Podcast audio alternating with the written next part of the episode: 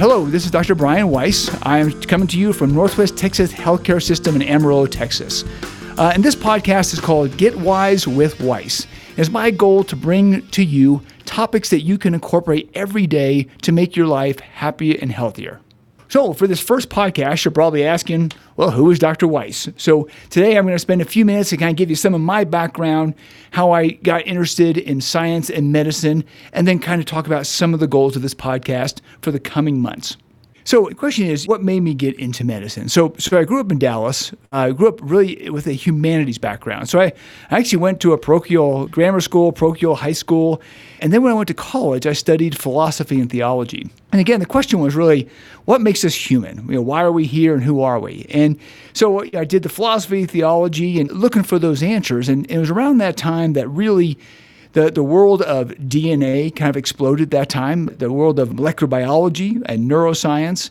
And it kind of dawned on me that actually the, the answers to a lot of the questions as to what makes us human was going to be really in the world of science and medicine as opposed to the world of philosophy and theology.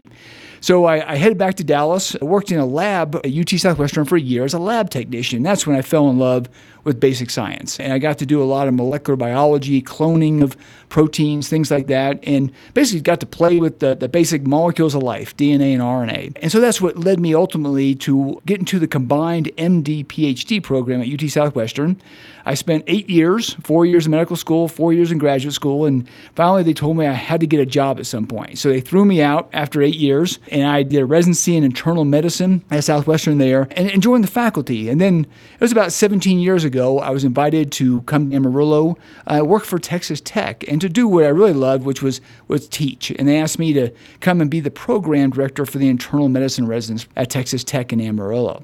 Now, in terms of what were my favorite moments of my career in medicine, I'd say by far is the teaching. Yeah, I kind of always knew I had a bit of a talent, a gift for teaching, and I wasn't sure if, if I was going to teach underwater basket weaving or something like that. But then becoming a physician and knowing that I could actually teach medical students and teach residents, that has got to be by far the most rewarding I've ever stuff I've ever done. So both in Dallas and in Amarillo here, that's been a big part of my life is that daily teaching of these young people. And the exciting thing is when you're showing them something that they've read about or maybe heard about, and all of a sudden they see it in person, to see see their eyes light up and that smile on their face which says, "Ah, I get it." That's incredibly rewarding. So one thing I've enjoyed about Northwest Texas Hospital in particular, it's a great teaching hospital. And I would say every day I see something at this hospital I've never seen before. And I think that's probably what makes you know, medicine and science so fascinating. Certainly during the COVID 19, the last two years, the science that we saw you know, worldwide is absolutely stunning. And I think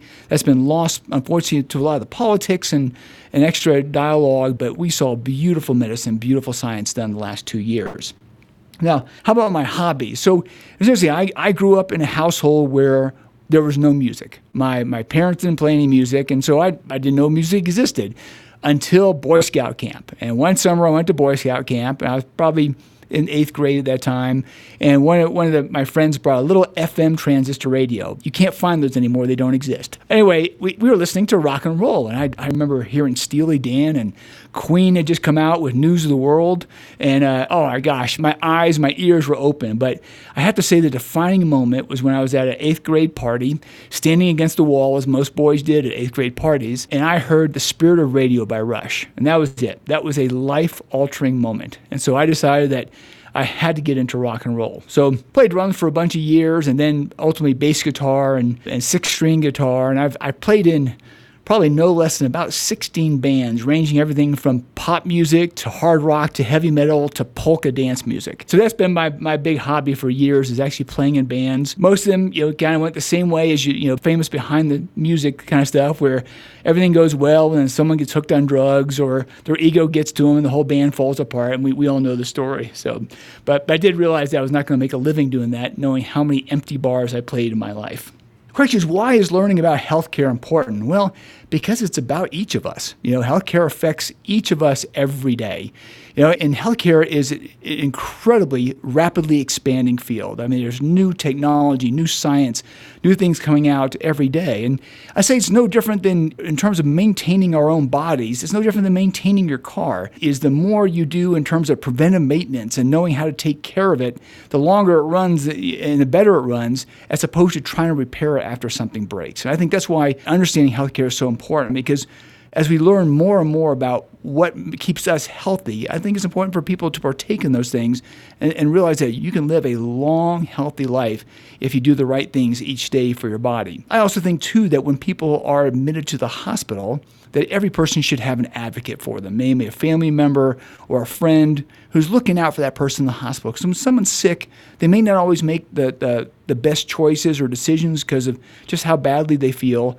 But also, too, is someone needs to be looking out for people in the hospital. So there, there too, the more that you can understand about healthcare and how doctors and nurses work, the better you can be an advocate for someone you love if they have to seek medical services. And then what do I hope listeners take away from the podcast? Well, the biggest thing is I'd like them to take away knowledge that they can apply immediately on an everyday basis. So things that they can say, huh, maybe I need to talk to my doctor about that. Or lifestyle changes that they can enact tomorrow that will make them happier, healthier, uh, and live longer, healthy lives. So that's really the goal of this podcast is to have people walk away with some kind of nugget of knowledge that they can then take to their own life and to the, the lives of loved ones around them and make it a better place for them and, and for their health. Well, it looks like that is all the time we have for today. I really appreciate all of you listening. I hope you do have something you can take away to incorporate tomorrow to give you a healthier life. I hope you will join us next time for our next topic.